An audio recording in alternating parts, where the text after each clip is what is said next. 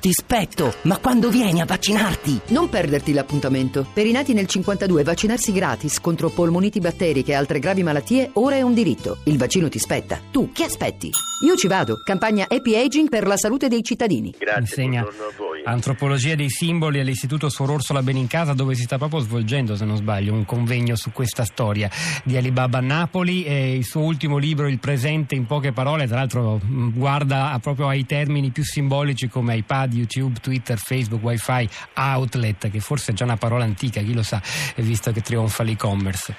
Niola. Sì, eh, diciamo che Alibaba che sbarca a Napoli è proprio la materializzazione dell'immateriale e nello stesso tempo il locale che diventa globale perché prodotti come la mozzarella, la pizza, anche la pasta che sono proprio l'emblema del locale oggi sono anche l'emblema del cibo globale, quindi è, è la glocalizzazione che diventa, che diventa realtà. E, in questo- e- e d'altra parte questa è una, è una grande promessa per, per il Sud, per lo sviluppo del Sud, per lo sfruttamento di quei giacimenti di petrolio, petrolio verde che sono i patrimoni agroalimentari dell'Italia. Perché fra l'altro mette su un altro piano anche il problema delle infrastrutture, intanto perché l'e-commerce eh, abbatte in parte il divario fra grandi e piccoli produttori, quindi giova economie di piccola scala e, e sposta anche su un altro piano il problema delle infrastrutture che in certe aree del paese è stata di ostacolo allo sviluppo. Oggi la grande infrastruttura è la rete e quindi su quel piano si gioca una partita nuova e su, questo, e su quel piano non è detto appunto che il Sud sia così svantaggiato come sembra se noi eh, leggiamo la storia solo con gli occhi dell'economia classica. Mi scusi, lei è un grande esperto anche di cibo, ha, ha scritto anche con Elisabetta Moro libri fondamentali per capire che cos'è la dieta mediterranea, che peraltro è essa stessa in realtà un incrocio di ingredienti che arrivano da luoghi diversi, no? non c'è il cibo autoctono, questa è una grande sciocchezza degli identitaristi e sovranisti di oggi. Ma eh, secondo lei una- la mozzarella di bufala può arrivare da, proprio fisicamente nel col meccanismo dell'e-commerce eh, buona e con tutte le sue qualità in Cina?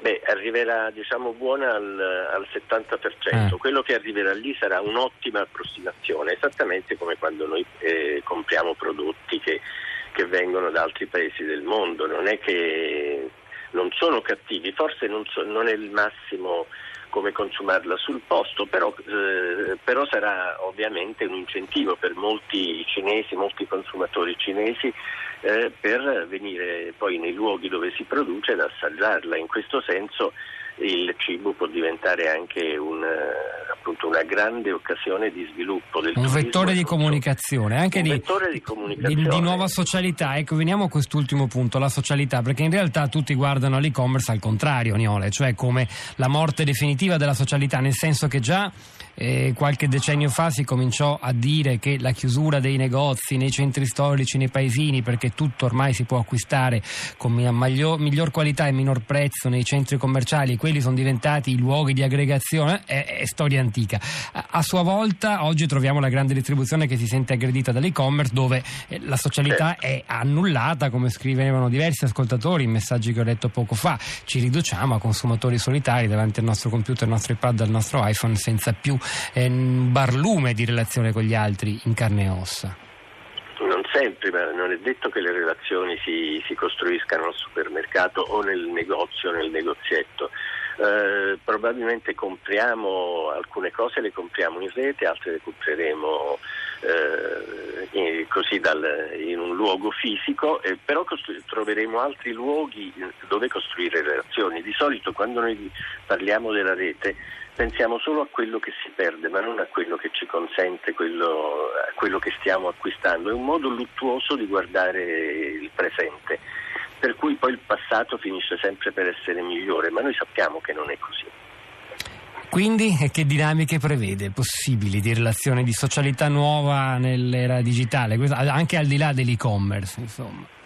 Intanto la rete sta già eh, costruendo nuove forme di socialità in carne e ossa, perché spesso le community che si formano in rete poi diventano eh, il precedente, qualcosa che prepara, eh, prepara poi altre forme di comunità. Le persone non si incontrano solo in rete, oggi si continuano a incontrarsi, in, però lo fanno in una maniera completamente diversa da come lo si faceva una volta. Ed è un fenomeno importante, diciamo, numericamente, questo delle persone che si conoscono in rete sui social network e poi sì, passano a conoscersi davvero?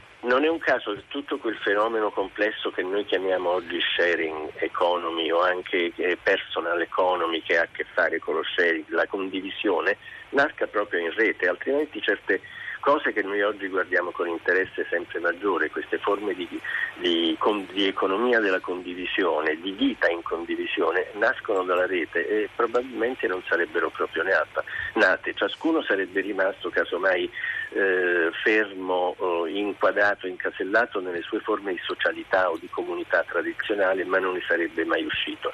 Probabilmente diventeremo una società più mescolata, più meticcia, sempre meno locale, eh, questo in barba ai localismi eh, che nascono, ma nascono proprio perché il mondo in realtà sta andando in un'altra direzione e tutto questo non è che sia solo male.